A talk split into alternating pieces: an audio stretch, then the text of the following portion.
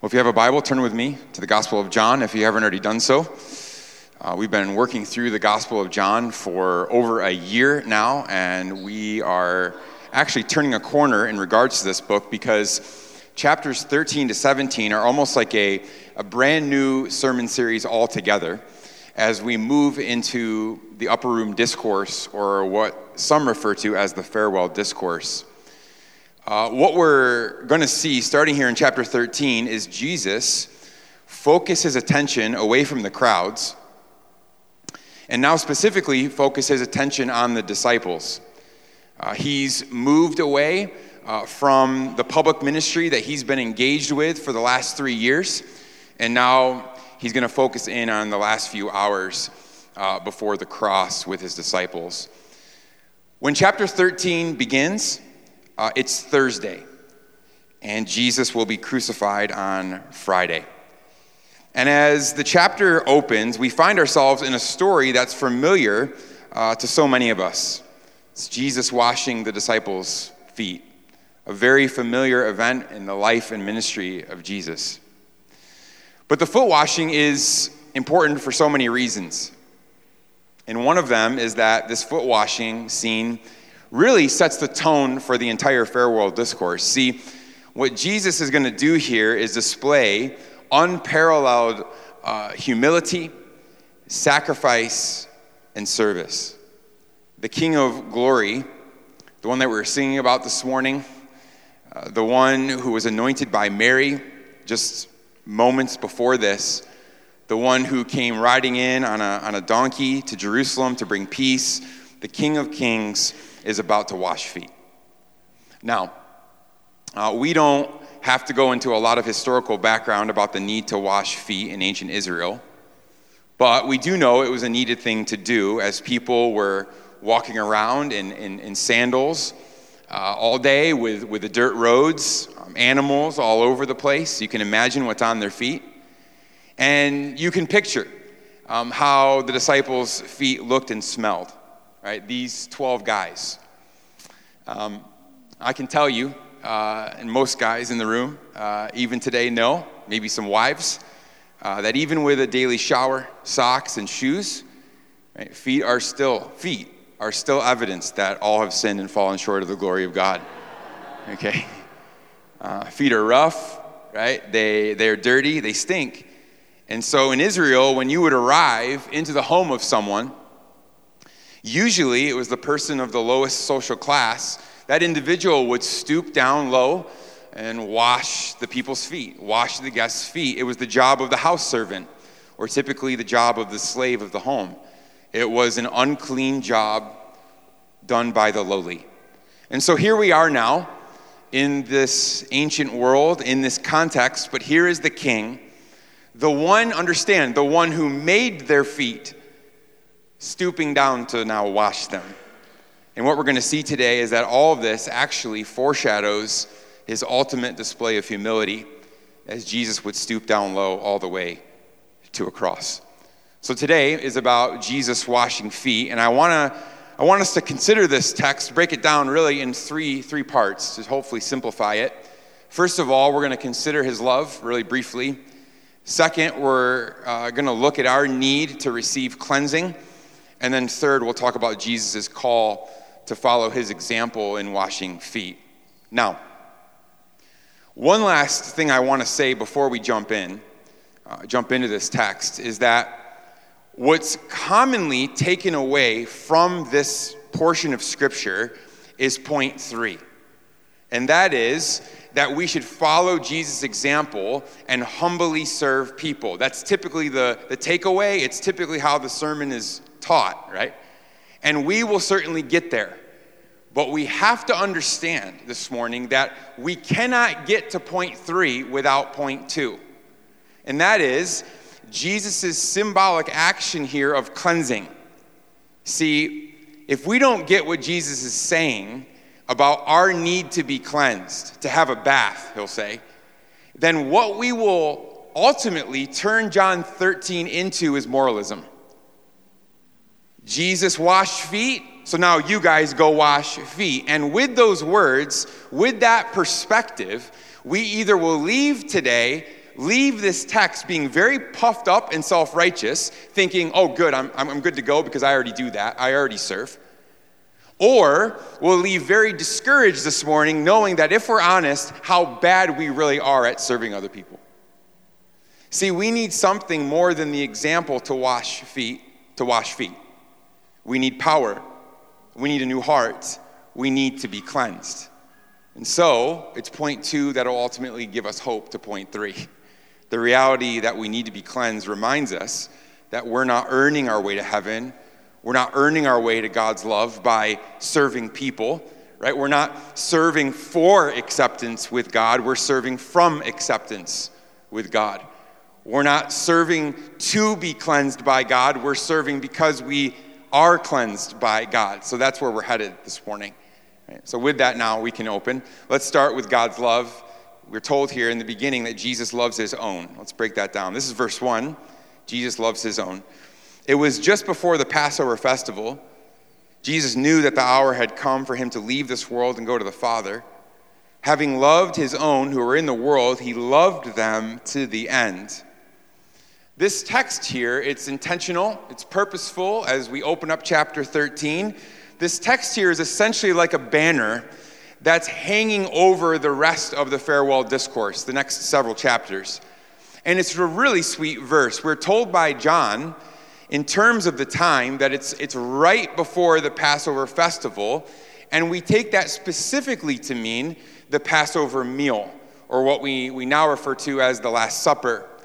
The meal where, where Jesus takes the bread and the cup he talks there about his body that was broken, his blood that was poured out for us, and he, he instructs us at that meal to remember him, right?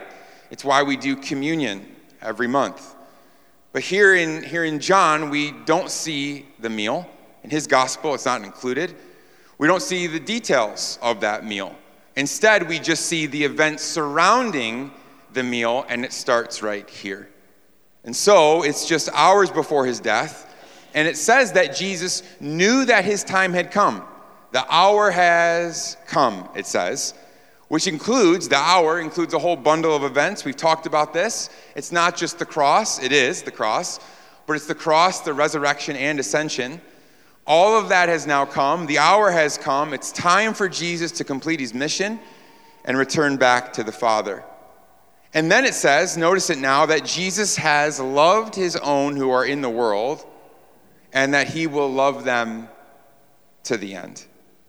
We know from John's gospel again and again that God loves the world. We've seen that throughout this book. Uh, John 3:16 being our great example of that that we looked at, you know, many months ago. But here we are told that that Jesus has a particular love for his own.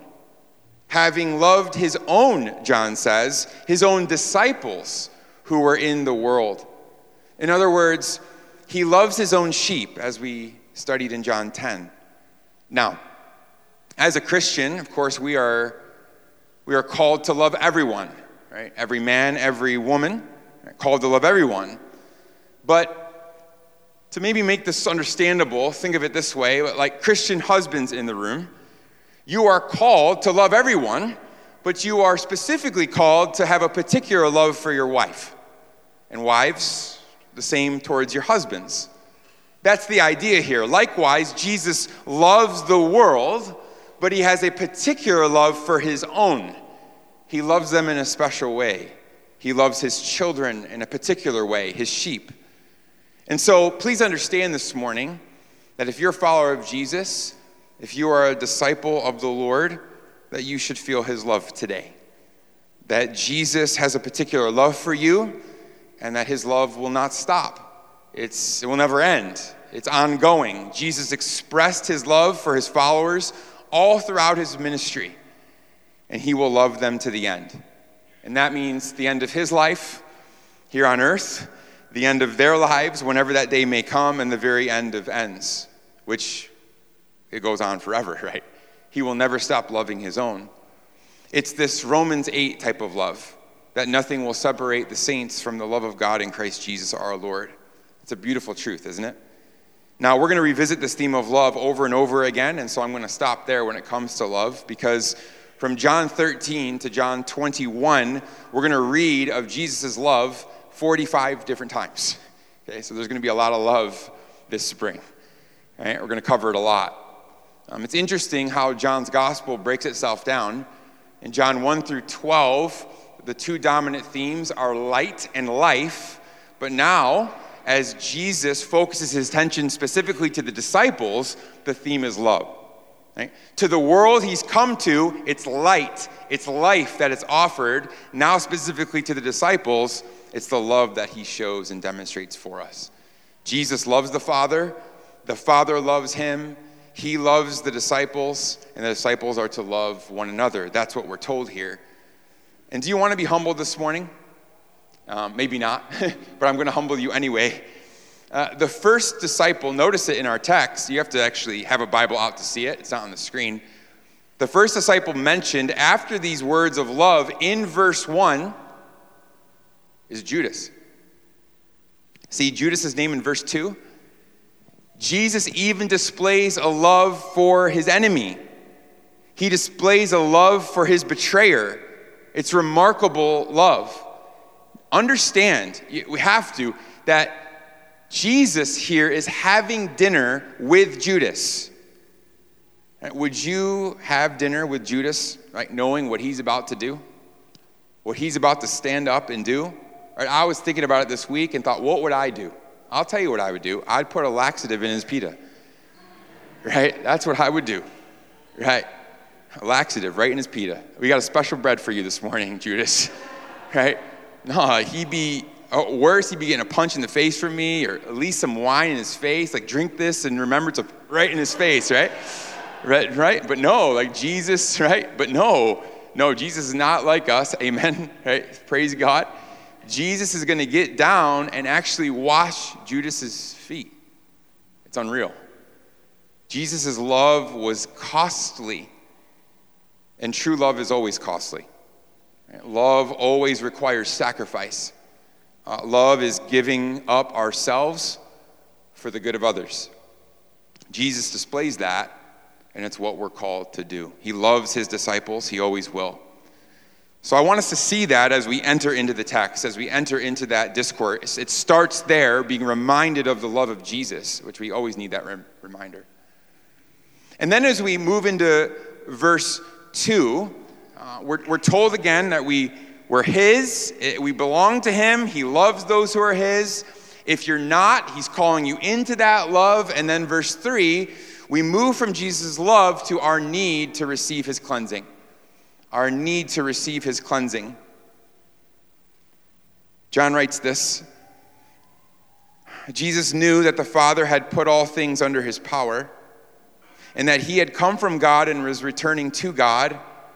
So he got up from the meal, took off his outer clothing, and wrapped a towel around his waist. And after that, he poured water into a basin and began to wash his disciples' feet drying them with a towel that was wrapped around him. It's absolutely incredible. Incredible. Now, we're not exactly sure uh, when Jesus went about this foot washing. Uh, was it right before the food? Uh, was it during? Was it after? We don't know. But what we do know is at some point in the, in the duration of that meal, the king goes low. And we are told that he begins to move around the room, cleaning, washing the feet of the disciples. And why does Jesus do this? Why? Well, he actually tells us in verse 10. We're going to break this down more, but in verse 10, we're told why. When he's talking to Peter, he says, Those who have had a bath need only to wash their feet. Their whole body is clean, and you are clean, though not every one of you. What's Jesus' point? He's saying, What I'm doing for you now is not just about the social custom that you're all used to because your feet are nasty and they need to be cleansed. No, this is a symbol for you. It's a picture of the spiritual cleansing that each and every one of us needs. And so let's talk about that for a bit. It's so important. Right? First of all, we see here who provides the cleansing. We need to start there. Who provides the cleansing or who is able to provide the cleansing? It's the one who will be betrayed by Judas, we're told. It's the one who has just gotten low and washed the disciples' feet. It's the one, again in verse 3, who has all authority given to him by the Father, from the Father. It's this Jesus who has come from God and who we're told is going back to the Father. Jesus tells Peter in verse 8, listen, unless I wash you, you can underline, highlight, circle that word I, unless I wash you, you have no part with me. See, there's only one who can cleanse. There's only one who's qualified to bring cleansing. There's only one in the category of Messiah, only one who came from God and who went back to God. It's the man who went low to wash feet this day.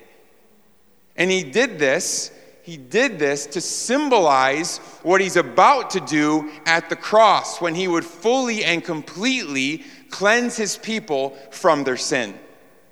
Now, I think it's important for us to understand that every world religion, every religion in our world has some method of cleansing. It's a really fascinating thing, actually.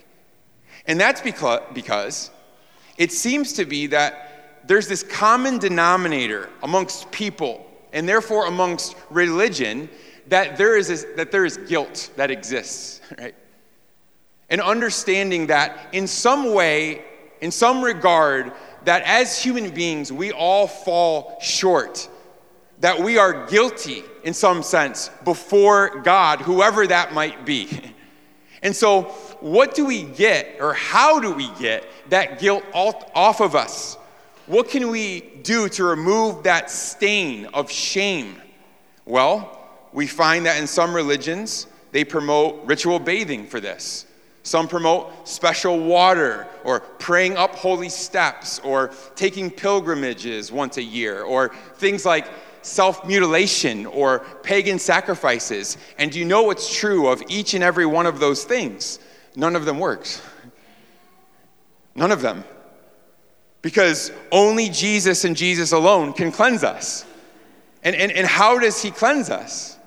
Well, I think verses 4 and 5 this picture of Jesus washing feet is actually a parable of what Jesus would do and what he was going to do or what he did do in coming to the earth as a man. I think this is absolutely fascinating, by the way, what we're about to see. Maybe you've never seen this before as you've heard this story again and again.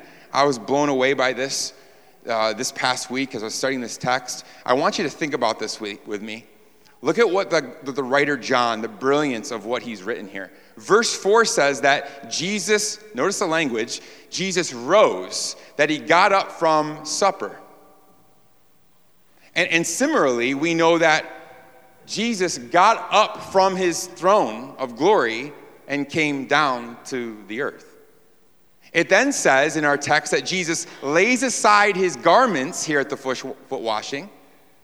Well, we know that Though Jesus was in the very nature God, he emptied himself and he took off glory, if you will, to put on flesh. We also see here that Jesus wraps a towel around the waist, his waist. That's the language, which is very similar to what the Apostle Paul tells us later that Jesus took on the garb of a servant, took on the very form of a servant, in fact. Not only that, we're told here by John that Jesus pours water into a basin jar to wash feet. And just a few hours after this, we know that Jesus' blood would be poured out for the washing away of sin. Right, we can keep going. Look at verse 12. When he had finished washing their feet, he put his clothes back on and returned to his place at the table. You see where this is going? This is an echo of elsewhere in Scripture that after Jesus cleansed us from our sin, died, rose again, finished the job, if you will, what does he do? He returns back to his throne, returns back to his place, back to the Father. The only Jesus can cleanse us. And how does he achieve that? Well, he cleanses us, or he cleansed us through his arrival, his incarnation, through taking on flesh, through his death on the cross, through his bodily resurrection, and through his ascension back to glory. We are cleansed, church, by his gift of grace. So Jesus is the one who can cleanse. He cleanses us ultimately and completely through his work on the cross, which is then affirmed by his resurrection and ascension. And then the last thing I want us to see about this cleansing is that all of us have a need for it.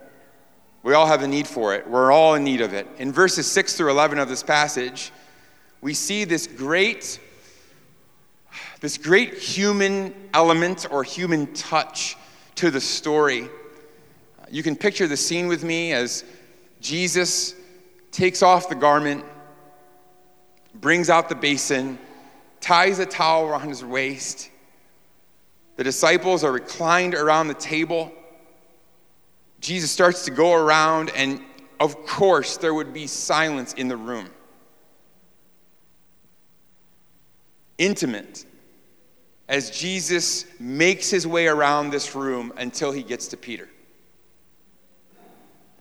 And we're told he came to Simon Peter, who said to him, Lord, are you going to wash my feet? Peter is very skilled at recognizing the obvious, isn't he? Very skilled. Yes, Peter. Like, I'm down here, right? The garment's off. There's a towel around my waist, the water basin. I've already washed a few of your friends' feet. It's exactly what I'm going to do. Right? Peter's very expressive. I love it. Are you going to wash my feet? And Jesus says to him, You do not realize now what I am doing, but later you will understand. And this makes sense. We, we talked about this briefly last week, but until the cross and the resurrection took place, a lot of things didn't make sense. But more than that, I also think there's a universal principle here for all of us as well that often, just a simple truth, that you and I don't often understand what the Lord is doing until later in life. We don't, right? We've probably all been there before. I've been there multiple times. Maybe we've doubted God, we've questioned Him, we'd ask, we've asked Him this question why? Why? But as time goes by, right, as time goes by, we often understand. And, and not only do we understand, we're often grateful that He is in control, that things went the way they went, and that we, we, we know in a better way that His ways are greater than our ways, that His plans are bigger than our plans. So Jesus responds to Peter You do not realize what I'm doing. Later you'll understand. But apparently, Jesus' response to Peter isn't good enough. So Peter says back, No, you shall never wash my feet. Oh, Peter. I really, I really appreciate Peter. Uh, there's so much hope in Peter, isn't there? If this guy can make it into the kingdom, right? Not only that, be used by God mightily, we all have a chance. Yeah, amen. I mean, when, when Jesus has just said to you, You don't understand what I'm doing, but you will, that was a really good time for him to be quiet, to trust, and to use his inner voice, right? But he responds. He responds, No, You'll never do this to me. And so Jesus answers him back because he loves him. He's gracious. He doesn't just like take his feet and like, you will be washed. No. He, he responds back, unless I wash you, Peter, you have no part with me. That phrase, by the way, have no part, it's beautiful. It's the Old Testament word for inheritance. Unless I wash you, Jesus is saying, you cannot inherit life, Peter. You, you cannot inherit me. You, you, you cannot inherit the earth, Jesus is saying. It's severe, it's, it's strong. All of the blessings that come with knowing me and being with me, Jesus says, if I do not wash you, Peter, you'll lose out. You'll have no part in it. And apparently, Peter understands Jesus now. He doesn't understand the foot washing, but he gets those words. He gets it now because he says, All right, then, I'll take the deluxe package, Jesus. It's awesome. Then, Lord, he says, Simon Peter replied, Not just my feet, but my hands, my head as well. Right? Give me the double portion, Lord. Wash away. You can, you can picture him reclining there. Like, I'm ready to receive, right? Pour it on me, right? If a foot washing brings blessing, how much more a full body, right? Give it to me. Well, that, that triggers Jesus' clarification. It's the clarification that we read earlier in verse 10, but it's in the context now. Jesus answers Peter Those who have had a bath need only to wash their feet. Their whole body is clean, and you are clean, though not every one of you for he knew who was going to betray him, and that was why he said not everyone was clean. So, what is Jesus talking about here? Not all of you are clean. Who is he talking about there? Well, for one, we know very specifically he's talking about Judas. Jesus says in front of the disciples, One of you is not clean. We know that to be Judas. Judas was not clean. He needed a bath, in other words. More specifically, or theologically, he was not righteous before God. But at the same time, Jesus indicates that the other disciples, including Peter, who he's talking to in the room, were already clean. Why? How do we know that? Because they believed. Because they had a genuine trust in Jesus as the Lord and as the Savior. You see, you need, you and I need a bath to be justified before the holy living God. You need to be cleansed by Jesus in this once and for all sacrifice for sins. You need to believe in Him as the one who cleanses to be considered clean today. But listen, if you're a Christian here in the room, if you're a disciple of the Lord Jesus Christ, you are considered clean, but you still need your foot washed. That's what Jesus is saying. What Jesus is demonstrating for us here and telling Peter is that those who belong to him, that those who are his, those who are saved, they are in need of daily renewal. They need to be sanctified. That's the point here. You might say that, that you and I, who call Jesus Savior, we need to continually go to God because we still have a tendency to sin. And because we still sin, we need Jesus to regularly clean our dirty feet. We, we need to go to Him and ask Him to continually wash our feet, if you will. And so there is a cleansing that is once and for all.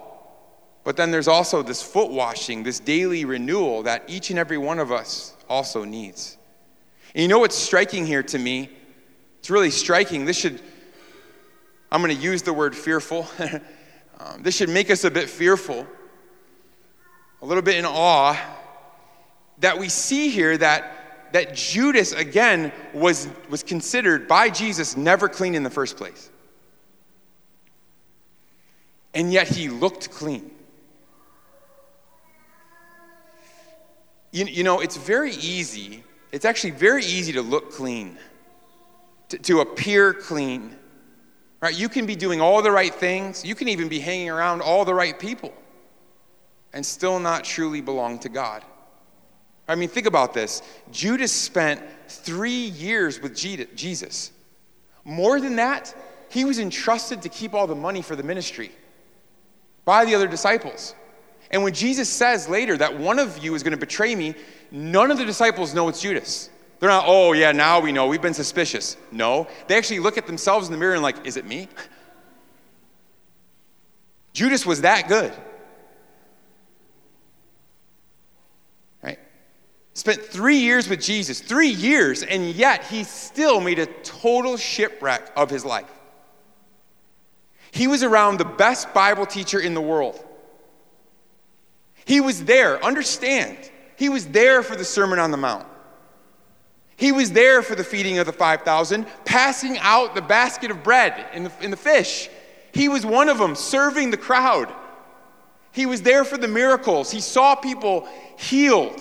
He saw the blind see. Just, just a few days before this, he was in Bethany watching Lazarus come out of a tomb with grave clothes on, and yet he still did not truly believe. He never truly surrendered his heart and his life to Jesus.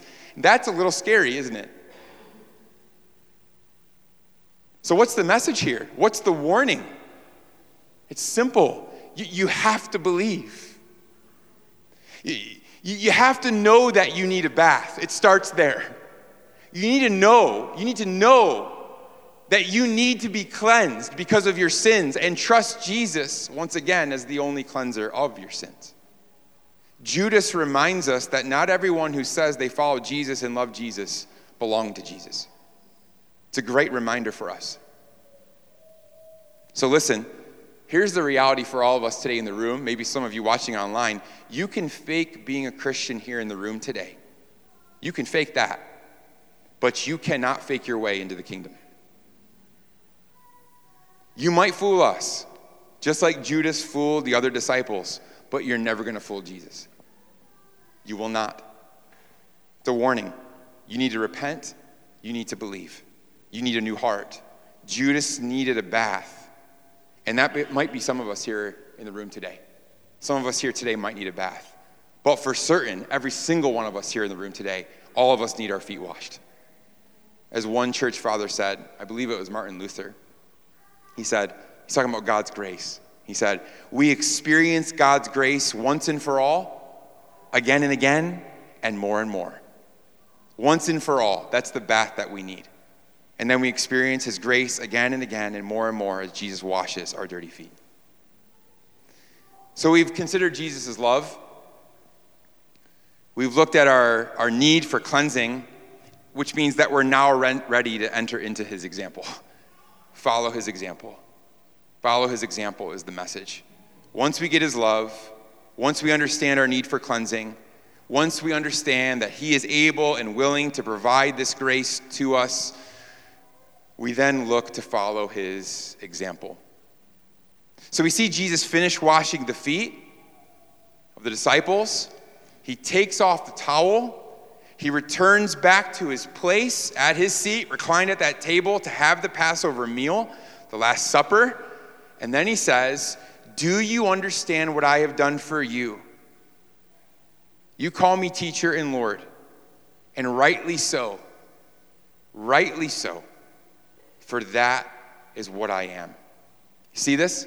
He tells them, You have rightly understood who I am please understand that's always where it all starts. I can't tell you this enough up here, but I do. I feel like every week I tell you guys this all the time. I preach this constantly. It always starts with knowing who Jesus is. Always. He is the Messiah. He is the Lord. He affirms that here. That's his identity. And based on his identity and understanding his identity, then he says, Now that I, your Lord and teacher, have washed your feet, you should also wash one another's feet. I have set an example for you that you should do as I have done for you. Very truly, I tell you, no servant is greater than his master, nor is a messenger greater than the one who sent him. Now that you know these things, you will be blessed if you do them. What Jesus is saying here is very simple for us today that there is no act of service that is beneath you, regardless of who you think you are.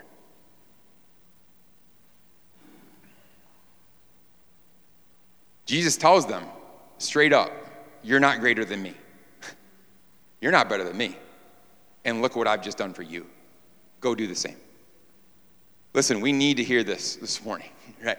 We need to hear this. The disciples needed to hear that, right? Because here's the thing don't forget the context of the passage well. Context is king, it's key. The disciples understand what's taking place. The disciples come into the room for the Passover meal, and they know the social norm. They know the social custom, right? The meal is planned beforehand, the Passover meal. Every detail is planned, everything is laid out, everything is set up. And so, surely, surely, as they walk into the upper room, Things are, are planned, set out, the pan is in the corner, the towel is there. But what isn't there? What isn't there? Or, or better, who isn't there? A servant to wash their dusty feet. And I want you to think about this, consider this. As they walk into the upper room and they all recline at the table to have this meal, it never seemed to occur to any of the disciples that they should serve the others, that they should be the one to wash other people's feet. That thought never crossed their mind. Maybe I should go do that. It never occurred to any disciple in the room, I can wash feet. In fact, it's worse. Because in Luke chapter 22, it tells us that during the Last Supper, during the meal that we're considering and talking about right now, there was actually an argument taking place. And you know what that argument was about? Who among us is the greatest? Who's the best disciple? Who's the closest to Jesus? Who's going to maybe get the right hand seat in the kingdom? And it's there. It's there and then, in the midst of that, that Jesus gets down low to show them what true greatness is. Now, I, I want to be clear with what Jesus is asking us to do here, what he's asking us to model. Jesus is, is not, was not asking us to literally go around having foot washing ceremonies, okay? I want to be clear. We can do that as a reminder. Some of you have maybe been a part of that before. It can be a beautiful thing. But that's not the point of the text. Right? This is simply an example, a, a call by Jesus to love one another, to continually look for ways to serve, and to be humble. Jesus says, Here's my identity. I'm affirming that to you. I am the teacher. I am the Lord, yet I served. And here's your identity you are servants, you are sent ones. So, what do you think you should be doing? Go serve. Serve others humbly for the Lord. Jesus says, You know who I am. You know who you are. So go live like it. Get to it. Listen, it's not enough. It's not enough for us to know that Jesus washed feet today. It's not enough to know it. We actually need to do what he has done. That's the call. That's the command imitate Jesus out of an understanding of who he is and who we are. Devote ourselves to serving as he has asked us and imitated for us.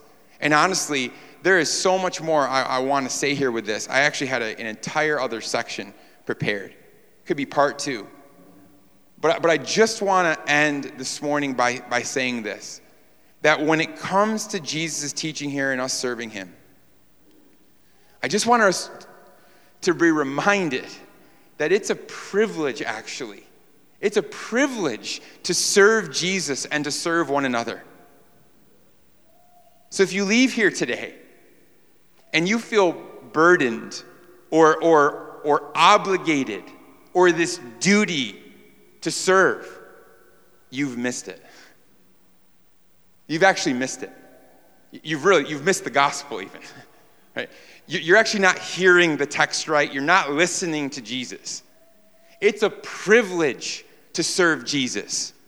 Listen, you, if you are in Christ today, you are cleansed. Right? We did nothing, nothing to cleanse ourselves, but we are cleansed. Do you realize? Do you realize here today what you deserve? What I deserve? Let's keep it real. Let's keep it real. It's hell. It's separation from God forever. Do you realize that? When's the last time you've thought about that? Right, one of my one of my very good friends, we grew up together, knew each other since kindergarten.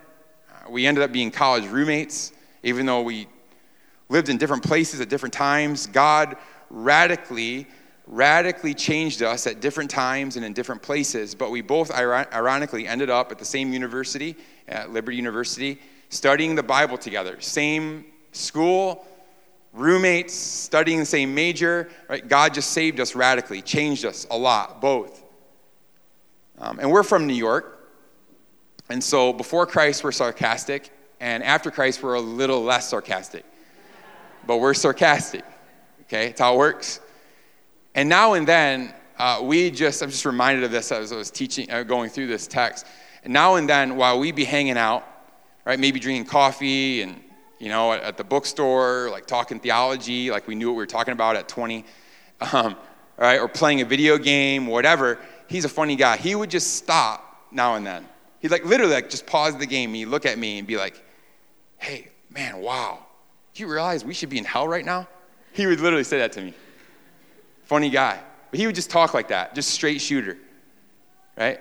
Even even on my birthday, every single year in April, he will write to me every year. He says, Happy birthday. He says, Hey, happy birthday. You're one step closer to death, one step closer to the kingdom. He says that to me every single year. Just straight shooter. You're about to die soon. it's coming. All right, man. thanks. Thanks. I appreciate that. Appreciate the birthday wishes. Right? But but what did he say? Man, he's like, man, we do you understand? Like we're here, like what we're doing. We should be in hell, man. But he's right. It was always a great reminder, even though I would laugh. And it still is. I don't deserve, I'm talking about, I don't deserve to be here. I don't deserve to be up here in front of you preaching the gospel.